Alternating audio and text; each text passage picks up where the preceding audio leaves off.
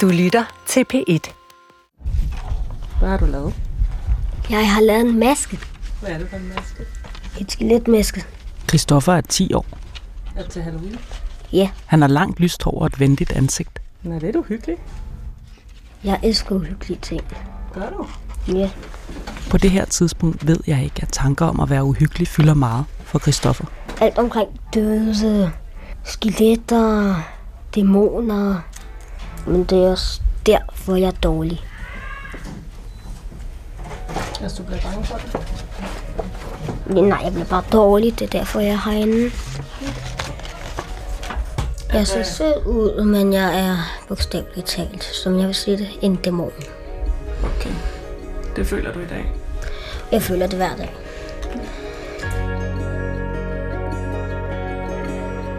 En dreng, der er bange for, han er en dæmon. Og en pige, der føler sig som en lukket beholder, hvor svære følelser hober sig op. Det er to af de 12 børn, der er indlagt på B201.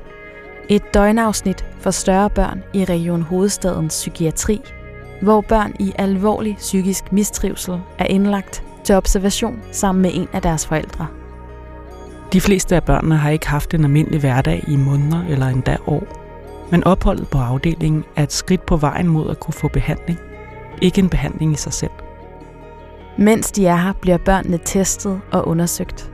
Og så bliver de observeret i hverdagssituationer som skolearbejde, måltider og hyggeaktiviteter. For at personalet kan se i praksis, hvor børnenes vanskeligheder kommer til udtryk. Mod slutningen af opholdet samles alle observationerne på en konference, hvor man forsøger at nå frem til en eller flere diagnoser og anbefalinger til børnenes skole og behandling fremadrettet. Det er i den periode af spørgsmålet om, hvad der egentlig er galt, virkelig skal stå sin prøve. Du lytter til børnene på psyk. Mit navn er Julie Bang. Og jeg hedder Anne Pilegaard Petersen. Han ser sød ud, og det er han også. Jeg vil gerne tale videre med Christoffer, så jeg har aftalt med ham selv, men også med personalet og hans far, at jeg skal interviewe ham om, hvordan det er at være på afdelingen. Hvad var du i gang med at lege, da jeg kom ind? De bryder mod hinanden. Og Klo, han er den stærkeste af dem. Da jeg kommer ind på værelset, sidder Christoffer ved bordet og leger med Playmobil-figurer, så vi aftaler at tale imens. Jeg har fået at vide, at Christoffer nogle gange er lidt i sin egen verden. De voksne omkring ham er usikre på, hvad der er, der foregår. De mistænker, at han kan have en psykose. Men de kan ikke rigtig få brikkerne til at passe. Og det her, det er det Hook. Hvem er det? Konge over havet. Kongen over havet. Han er en dæmon over alle pirater. Er han det? Han synger skib, som det var hans eget blod. Okay. Han er en øh, Playmobil-figur. Ikke bare en mobilfigur. Han er mit endes vennestykke. Dit svendestykke. Jeg er lidt usikker på, hvad der sker, hvis jeg går for meget med på fortællingen om Klo, så jeg skifter emne. Hvad tænker du egentlig, det er, de laver herinde på den her afdeling? De prøver at hjælpe mig med at blive rask. Rask. Ja, så jeg ikke kan se eller høre stemmer. Hører du stemmer der? Ja. Hvad, hvad er det for nogen? Det kan jeg ikke sige. Nej.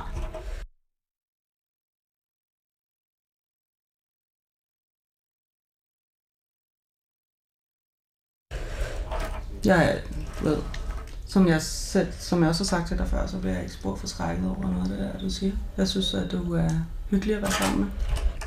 Ja, men hvis du har set min onde side, så vil jeg sige, at jeg ikke er sød. Hmm.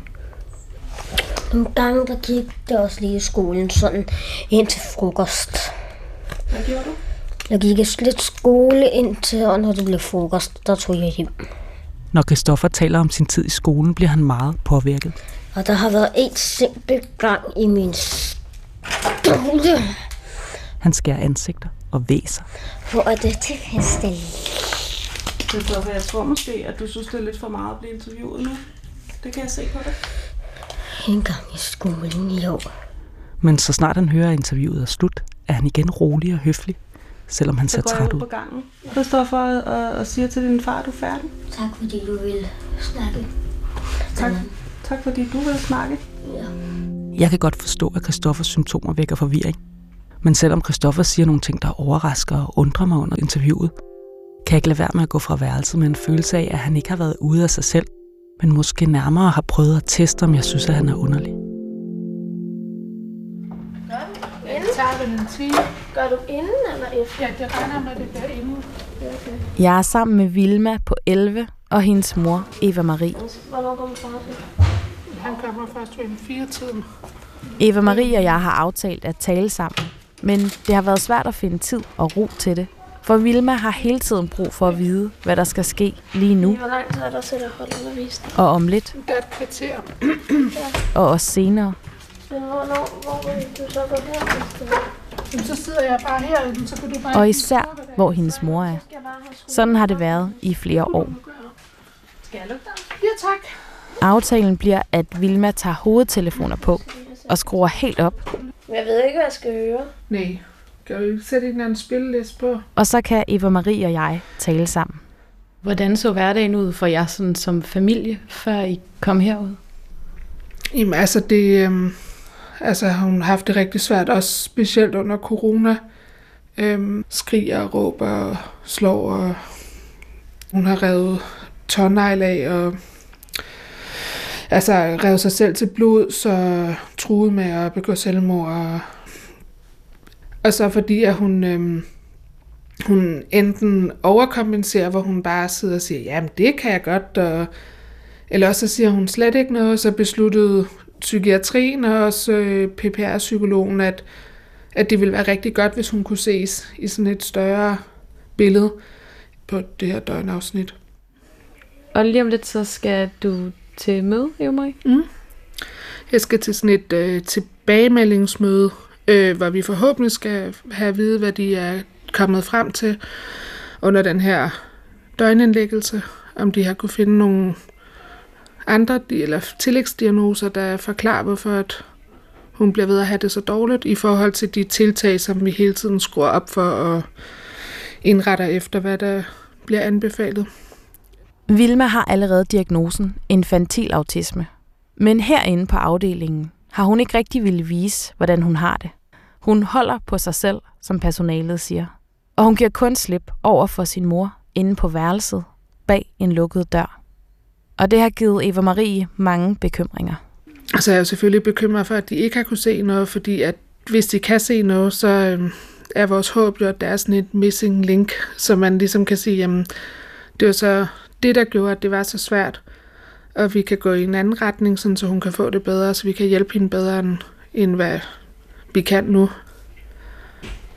Men du har ikke haft oplevelsen af, at der, at der har været nogle gange her, mens jeg har været her, hvor det faktisk har vist sig, sådan som I oplever det der derhjemme.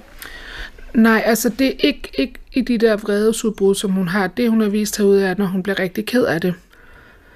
Men der, hvor hun bliver låst fast og gør i affekt, og altså bare ligger og skriger i timevis, det har hun ikke gjort herude. Så jeg håber virkelig, at jeg bliver klogere på, hvad de ligesom tænker, der er, er på spil, fordi vi kan ikke rigtig komme videre end her. Det her er jo det sidste stop i en døgnindlæggelse over så lang tid, ikke? Så der er jo også rigtig meget på spil for vores fremtid, og især for Vilmas, ikke? Mor, Ja. Tiden er gået. Det skal, og det skal jeg jo Det er så ligesom... meget højt, det her musik. Ja, hvad der sker. Kommer du tilbage der, eller? Eva Marie skal til møde og have afklaring, Ellers, hvad skal jeg så? og Vilma skal til undervisning. Skal jeg bare sætte mig ind på værelset og vente, for jeg er Jamen, pause, når jeg kommer tilbage? Ja. Okay. det tænker jeg, de fortæller dig. Okay. Ikke også?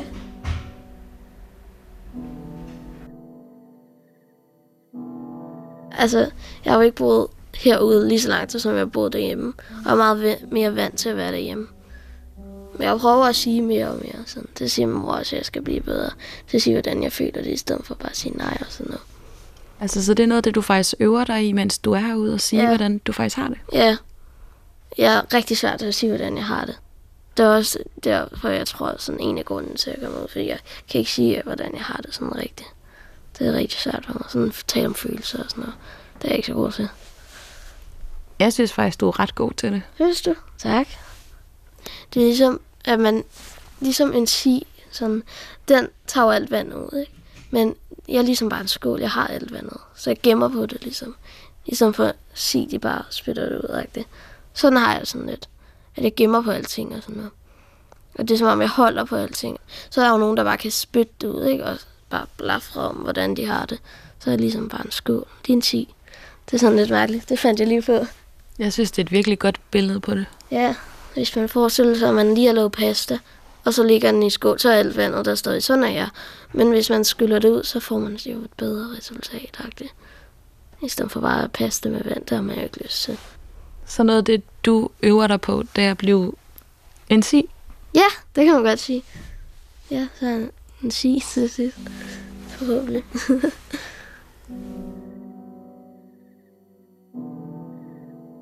Christoffer er ikke så langt i sin udredning, som Vilma er. Han er stadig i gang med at lave tests og samtaler med psykiateren. Hvor mange gange har du talt med du? Det ved jeg ikke. Asfrid er en af psykiaterne på afdelingen. er Hun har lavet en del af de kliniske undersøgelser af Christoffer. Godt. Nå, Christoffer, sidste gang vi talte sammen, der fortalte jeg dig, at nu havde vi været igennem alle de her interviews. Men i dag skal de bare tegne. Vi sidder og tegne lidt. Hun vil gerne vide mere om de oplevelser, som kan have med en psykose at gøre. Og jeg tænkte måske, du kunne tegne et billede af dig selv i dag. Først vil han ikke. Det har du ikke lyst til? Nej. Er der noget, du har lyst til at tegne i dag? Jeg kan prøve. Og tegne dig selv? Men så går han alligevel i gang med et ansigt. Nej, jeg vil ikke tegne mig selv. Okay. Hvad tegner du så? Ret hurtigt kan man se, at det er en klov. Han har en kraftig streg ned igennem hovedet. Christoffer maler den rød. Hvad er det for en streg? Det ved du ikke rigtigt. Han tager mere papir og tegner flere og flere ansigter. Det ene mere skræmmende end det andet. En har hugtænder, en anden slangeøjne. Det, er det en le, der er heromme bagpå? Nej. Han siger ikke noget imens.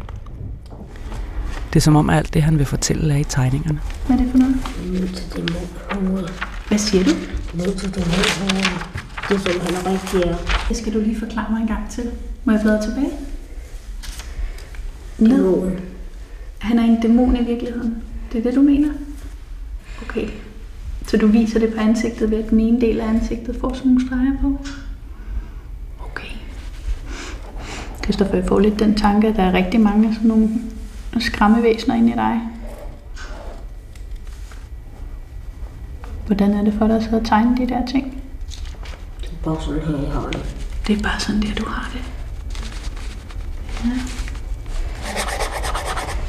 Som jeg har så sagt før, jeg føler mig som et udyr. Ja, det kan jeg godt huske, du har sagt. Men udyr, det kan være mange ting, jo. Det ser ud på mange måder.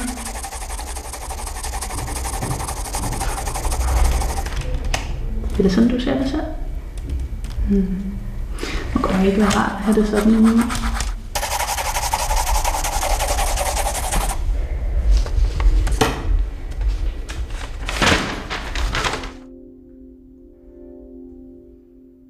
Astrid føler sig slet ikke sikker på, at Christoffer har en psykose. Hun kan ikke udelukke, at fortællingen om at være en dæmon eller et udyr har en anden forklaring. Der er ikke nogen tvivl om, at hans, det billede, han har af sig selv, er, er, er virkelig dårligt. Altså han, han, har, han synes om sig selv, at han er forfærdelig. Altså han beskriver sig selv som et udyr, øh, og tegner sig selv som, som de værste ting, han kan forestille sig. Og jeg, jeg tænker, det er fordi, at han har været en meget, meget presset dreng. En ekstrem presset dreng, der har været i nogle rammer, hvor han har forsøgt at passe ind, men har følt sig misforstået og er blevet, og, og simpelthen er blevet belastet og det er det, han ligesom prøver at formidle på den her måde. Ikke? Så det er et spørgsmål om, han, han fortæller, hvordan han oplever sig selv. Hvad er det så for diagnoser, man kigger efter, når man har nogle af de symptomer, symptomer der er her? Vi er selvfølgelig vi er meget optaget af, hvor meget psykose øh, det her det er, altså hvor psykosenært det er. Øh, og så er vi også meget op, optaget af hans autistiske træk, hvor, og hvor mange der er dem, om der er nok til, man sådan kan, kan sige, at han har autisme. Øh, fordi der er noget med kontakten med ham, der også er påfaldende. Og hvis det viser sig, at han grundlæggende set har autistiske vanskeligheder, så vil det kunne beskrive en stor del af det symptombillede, vi ser.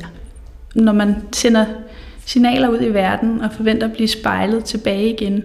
Og hele tiden bliver spejlet lidt skævt i forhold til det, man, man tror, man signalerer. Og det kan jo have meget med at gøre med det kropssprog, man, man viser, den måde, man fortæller ting på osv. Øh, hvis man hele tiden bliver mødt sådan lidt skævt, og måske har svært ved at, at, at, at, at føle sig accepteret rent socialt og sådan noget, så føler man sig udenfor, føler sig anderledes. Øhm, og, og det kan så også ryge ind i sådan nogle spiraler, hvor det bliver forstærket, og man, man bliver mere og mere, øh, kommer til at føle sig mere og mere forkert.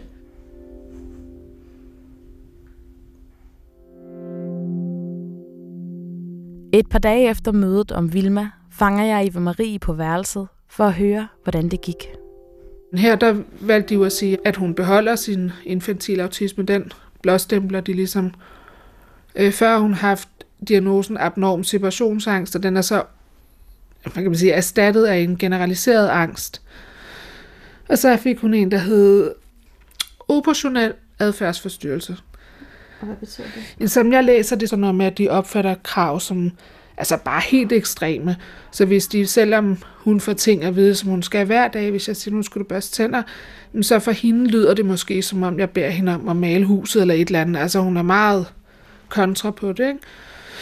Og det er jo så heldigvis også noget af det, de har set herude, at de kan se, at hun kan ikke huske tingene. Det er begrænset, hvad du kan træne med hende, fordi det virker som om, hun genstarter hver nat. Så skal du starte forfra dagen efter. Jeg tænker, hun oplever det, som om jeg præsenterer noget helt nyt for hende hele tiden. Øhm, og det kan jo så også sagtens forklare, hvorfor at hun ikke rigtig kommer i trivsel, fordi det hele er nyt for hende hele tiden, selvom hun har prøvet det tusind gange før. Altså jeg tænker, det må føles som om, hun har et kæmpe puslespil, som hun skal have lagt hver morgen, inden hun ligesom kan gå videre. Hvis du først har startet med sådan et alpelandskab på 5.000 brikker, så er du måske også lidt træt. Altså, og så skal du så videre, og så gør, skal hun gøre det forfra næste dag.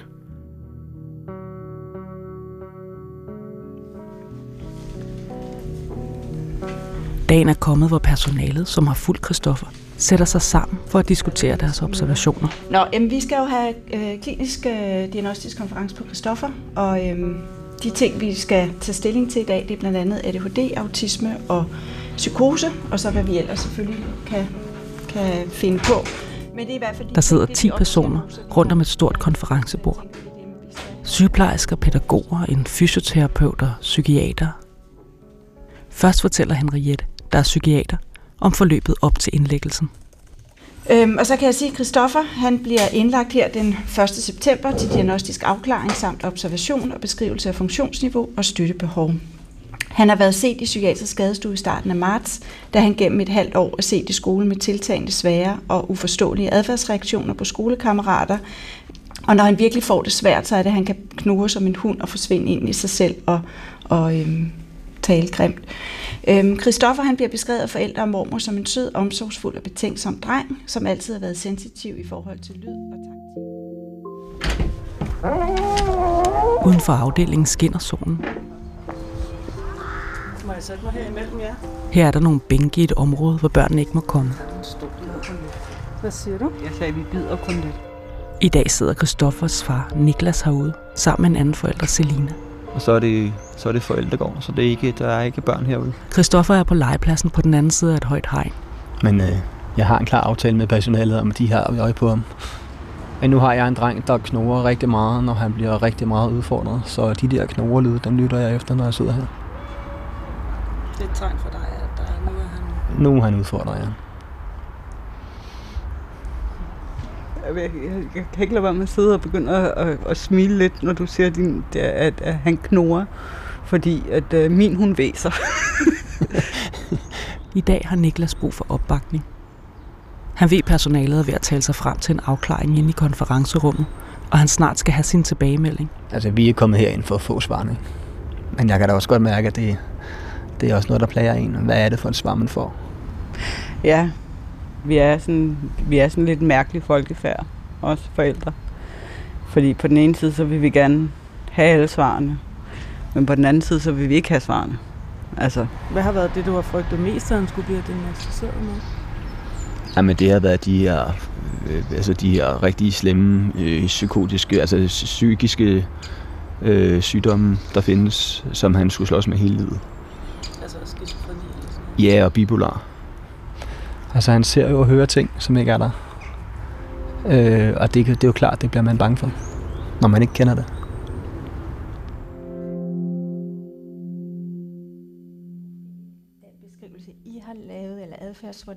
På konferencen, der handler om Christoffer, er de også ved at samle et kæmpe puslespil. De har været i gang i en times tid og føler sig sikre på, at de kan konstatere, at han i hvert fald har autisme, som de har mistænkt. Turen til at fremlægge er nu kommet til Asfred, som har været fokuseret på at udrede, om Christoffer har en psykose. Jeps. og så har jeg jo lavet de her psykoseinterviews også over nogle gange. Det han har meget for hjertet, det er at forklare mig om nogle anfald, han har fået, som han anslår, altså det er sket en 5-10 gange. Og han beskriver rigtig, rigtig fint, det sker om aftenen, når han er ved at falde i søvn, at, at verden pludselig ændrer sig. Således at hans kanin for eksempel bliver til en dræberkanin, og forældrene bliver til onde klovne osv. Øh, han får det rigtig dårligt, ryster, gemmer sig i hjørnet under spisebordet, og når forældrene kommer tættere på for at trøste ham, øh, det er sådan, vi snakker frem til, hvad det der sker, så, så kommer forældrene hen, og så bliver han bare endnu mere bange, fordi han ser dem som de her klovne, og han bliver rigtig bange for at komme til at gøre skade på dem også i de situationer. Øh, og så forklarer han, at han kommer til sig selv igen under bordet, og pludselig er alt igen normalt. Så kan han opleve forstyrret perception under anfaldene. Øh, han har også oplevet, at far er blevet meget større i forbindelse med sådan et anfald, altså fysisk har fremtrådt meget større. Øh, skal vi lige se her. Han, oply- han oplyser at høre stemmer og viskende stemmer fra skræmmeklovne og dæmoner. Og han har en oplevelse af, at kroppen kan ændre sig, sådan ligesom han var en slange eller en dæmon, og kan komme igennem ganske små huller, fordi han kan blive så lille og lang og, og slangeagtig. Ikke? Så han har sådan, det, det, det, ja, men, men det bliver lidt uklart, hvor meget han ser det, og hvor meget det mest er en følelse, han har inde i omkring, at hans krop faktisk ændrer sig. Så ja. Christoffer har jo her lige inden, øh, lige inden efterårsferien fået konstateret epilepsi. Til allersidst i konferencen bliver der tilføjet en brik, der giver perspektiv til historien om Christoffer. De børn, jeg har øh, været i kontakt med, hvor vi har fået øh, konstateret epilepsi, det har typisk også været det her med i, i perioden mellem øh, søvn og vågenhed, og så mm. også noget med altså noget perception, og mm. Ofte sådan noget med tunneler, og det der med smalhed og sådan noget. Mm. Det, det, det har jeg i hvert fald... Ja, ja. Men nu øh, ja, tænker jeg, at vi må prøve at samle. Skal jeg gå op og skrive? Eller ja, det kan du gøre.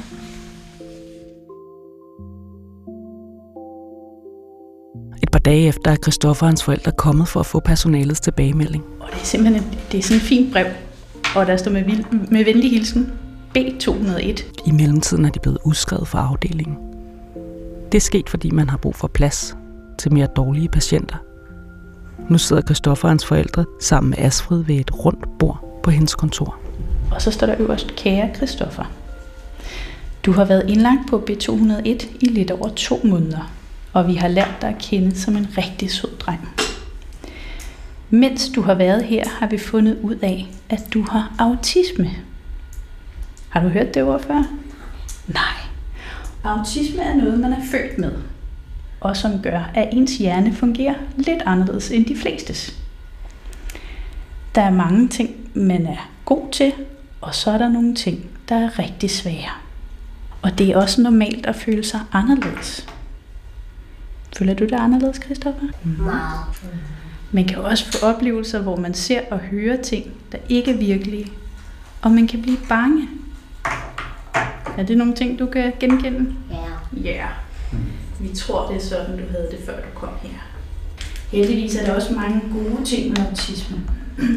Ofte så bliver man god til de ting, man interesserer sig for. Kreativ. Kreative ting, ja. Men Christoffer, i den tid, vi har lært dig at kende, har børnelægerne også fundet ud af, at du har noget, der hedder epilepsi. Vi tror det her. Både det her med, at, at børnelægerne har startet noget medicin for din epilepsi, og at I får noget mere hjælp derhjemme, og at du får en bedre skole, der passer til dig. At det vil, vil gøre, at de skræmmende oplevelser stopper, og at du igen selv oplever at være den søde dreng, som vi andre har lært at kende. Ikke?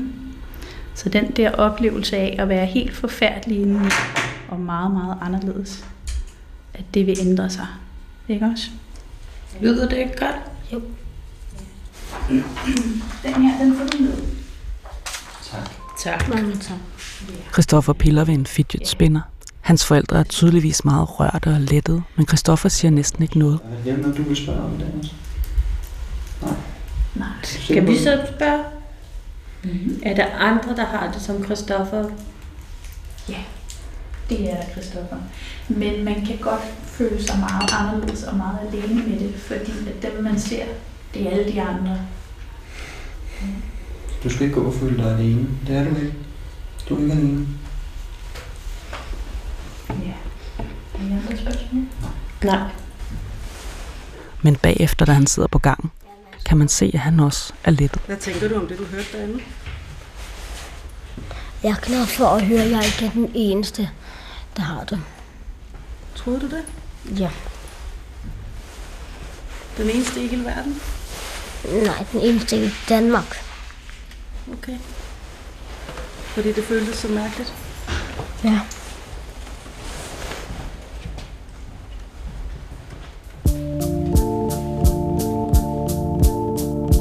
Du har lyttet til Børnene på Psyk. Vilma er i dag udskrevet og derhjemme, men tingene er helt anderledes end før. I løbet af november begyndte hun på angstdæmpende medicin, og det virker til at være den manglende brik, som hendes mor drømte om. Da jeg taler i telefon med Eva Marie, fortæller hun, at Vilma er langt mindre stresset, har overskud og generelt bare er rigtig glad. Christoffers far fortæller, at Christoffer trods alt har det godt. Epilepsimedicinen virker, og Christoffer har ikke anfald mere. Han har faktisk været glad for at være derhjemme og kunne lege med sin Playmobil og kæle med sin kanin. Lige nu, hvor den her udsendelse bliver sendt, har han endnu ikke fået noget at vide om, hvad han skal på længere sigt. I næste og sidste afsnit kan du høre om Emil, der før brugte to pakker vådservietter om dagen på at tørre sine fingre fri for bakterier, men som nu, efter at være blevet udredt, skal udskrives. Men at finde ud af, hvor han skal hen, er ikke nemt.